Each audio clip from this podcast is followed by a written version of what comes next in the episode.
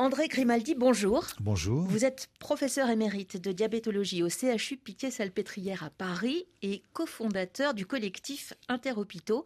Vous publiez un livre intitulé L'hôpital nous a sauvés, sauvons-le. À qui s'adresse ce livre? Ben, Il s'adresse euh, à la fois au grand public pour comprendre. Quand on est dans une crise, la première chose c'est de comprendre. Et puis il s'adresse aussi aux décideurs car la deuxième chose, c'est d'agir. D'ailleurs, le président de la République a dit, euh, face à cette crise, il faut refonder le système de santé, hein, avec un Conseil national de la refondation. Alors, mon, inquiétude, euh, quand on entend les propos du ministre, c'est que cette refondation se termine par un replâtrage. Hein. Notre système de santé, c'est comme une, une vieille roue, un vieux pneu qui est couvert de rustine. Alors, est-ce qu'on va mettre encore des rustines ou est-ce qu'on dit non, il faut, euh, et la pandémie nous a donné l'alerte, il faut refonder notre système de santé. Nous avons un système qui était un système mixte, mi-privé, mi-public, euh, mixte pour tout, pour le financement. On a la sécurité sociale, assurance maladie obligatoire, et les complémentaires. Ce qui fait qu'on a des frais de gestion colossaux. Pour le salaire des infirmières, nous étions avant le Ségur en 28e position sur 32 pays de l'OCDE. Après Ségur, nous sommes passés en 16e position, c'est-à-dire très médiocre. Par contre, en frais de gestion du système de santé, nous sommes deuxième, derrière les USA. Donc, euh, il s'agit bien d'une refondation. Et, pour moi, l'axe de cette refondation, bah, ce sont les propos qu'avait tenus le président Macron à Mulhouse lors de la crise du Covid. Il y a des biens supérieurs, disait-il, qu'ils doivent être placés hors des lois du marché. C'est ça qu'il faut appliquer. Hein. Il faut arrêter la santé business avec la tarification à l'activité des hôpitaux, avec la concurrence partout, avec euh, l'absence de coordination entre la ville euh, et l'hôpital, euh, qui rend notre système inadapté face aux crises.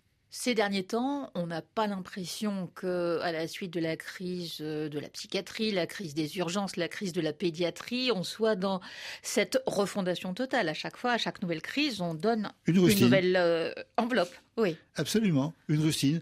La dernière, c'est la crise de la pédiatrie, qui est quand même le cœur du cœur du système de santé euh, en France, c'est-à-dire la réanimation pédiatrique. Il n'y a que l'hôpital public.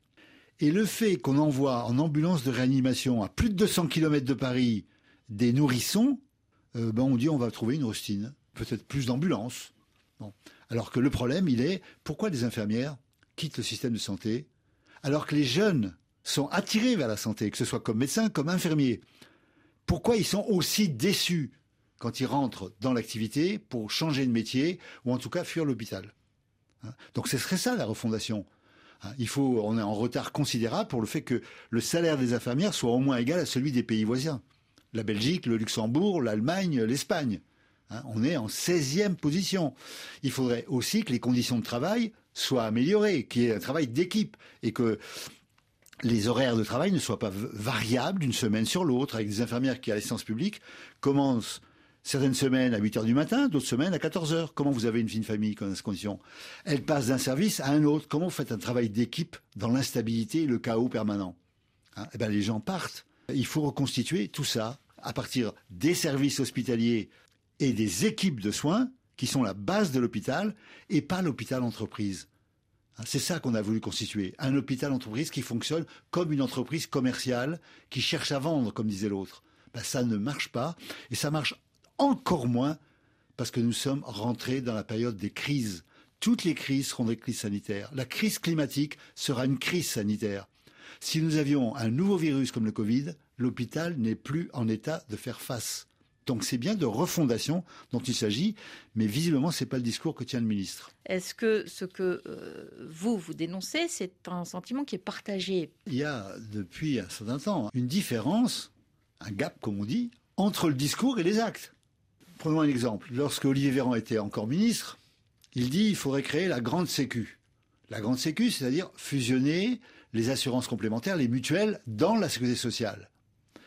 Ainsi, n'avoir que un système unique de frais de gestion. On économiserait plus de 7 milliards. Oui, parce que ça, les frais de gestion, ça se double. Bon, donc euh, oui, les mutuelles, c'est 7 milliards 6, la sécurité sociale, c'est 6 milliards 9. Donc on économiserait considérablement. C'est absurde. On est le seul pays au monde hein, qui a, pour le même soin, double gestion. Les lobbies qui défendent la mutualité de, gauche et de droite, euh, qui défendent les assurances complémentaires, montent au créneau.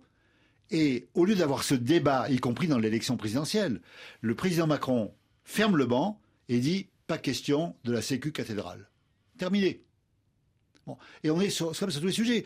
Tarification de l'activité, c'est adapté aux actes standardisés, programmés. L'opération du carré carpien, une cataracte ambulatoire, une prothèse de hanche, ça a un coût, ça a peu de variabilité, on le paye euh, à, l'activité. C'est totalement inadapté aux soins palliatifs de fin de vie. C'est totalement inadapté aux urgences. C'est totalement inadapté aux maladies chroniques. Mais ça fait rien. On fait un grand Ségur et on dit la tarification à l'activité, on continue, on va l'aménager, on va mettre du tarification à la qualité, autre absurdité. Bon, et on continue. Donc on est comme prisonnier de notre histoire. Tout se passe. Il y a des changements politiques, il y a des discours, il y a la crise du Covid, et au fond, rien ne change. Si vous réfléchissez aux périodes dans lesquelles notre système santé a fait un bond vers l'idée c'est un bien commun et un service public au service du public. Vous trouvez 45, après la guerre, la sécurité sociale. Vous trouvez 58, la guerre d'Algérie, le retour du général de Gaulle au pouvoir, la création des CHU. Vous trouvez 68, la grève générale, 1970, service public hospitalier, 1971, première convention nationale entre euh, la CSMF, le syndicat des médecins libéraux, et la sécurité sociale. 1985-1990, le sida, épidémie mortelle qui touche des jeunes, enfin, les droits des malades. Alors, évidemment, on a raté le coche pour le Covid-19.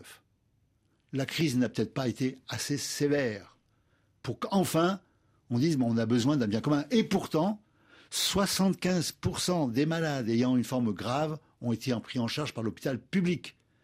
On a vu un hôpital public au service du public, avec des gestionnaires au service des soignants. On s'est dit, on a le modèle. Pchit. Que s'est-il passé pendant la présidentielle et législative ben, Ça a fait pchit rien. on n'a pas, comme vous le dites, l'un a promis 19 milliards et l'autre 20 milliards. Voilà, c'est ça ce qu'on a eu droit dans le, débat euh, entre les deux tours de la présidentielle. Euh, Macron a dit euh, j'ai mis 19 milliards, l'autre lui a répondu moi j'en mettrai 20. Alors là encore, on confond les décisions et la communication. Les 19 milliards dont on se réclame, c'est pas pour l'hôpital, c'est pour l'ensemble du système de santé. C'est pas maintenant, c'est sur 10 ans. Le président Macron ne sera plus président depuis longtemps. Et en plus, avec 2 milliards de mise en réserve. Donc on fait de la com. Le chiffre de 19 milliards ne correspond pas à une réalité. Et alors les gens ont le sentiment de dire Mais ils demandent toujours plus, les soignants. Ça va jamais. Mais en face, ce qu'on leur fait, c'est de l'annonce. On annonce 400 millions pour la pédiatrie et la ministre est incapable de répondre qu'est-ce qui va devenir de ces 400 millions au, à la pédiatrie, au service de pédiatrie? Comment? Quel but? Quelle cible? Elle n'est pas à répondre.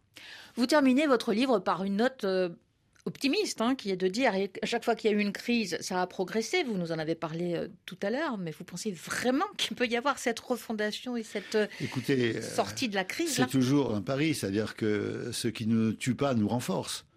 Mais regardez l'Ukraine. Au fond, s'il n'y avait pas Poutine, il n'y aurait pas Zelensky. donc, s'il n'y avait pas eu la guerre mondiale, il n'y aurait pas eu le général de Gaulle. Ceci dit, c'est un pari, on devrait s'y préparer. Hein, au lieu d'attendre d'être au fond du trou pour dire on va remonter. Hein, parce que peut-être que l'humanité, là, euh, le sort de l'humanité est en jeu. On ne sait pas si les dix mesures que vous préconisez pourront être euh, appliquées, mais quelle est pour vous la priorité à l'heure actuelle? Pour moi, la priorité des priorités, c'est qu'il faut embaucher, former, garder des infirmières. Hein. Il faudrait qu'on ait 100 000 infirmières en plus dans notre système de santé. D'abord 25 000 pour combler les absences, et puis elles ont un rôle essentiel dans le système de santé. Il faut qu'elles aient un profil de carrière, qu'elles puissent devenir des infirmières spécialistes qui travaillent avec les médecins. Beaucoup de choses peuvent être faites par des infirmières aujourd'hui.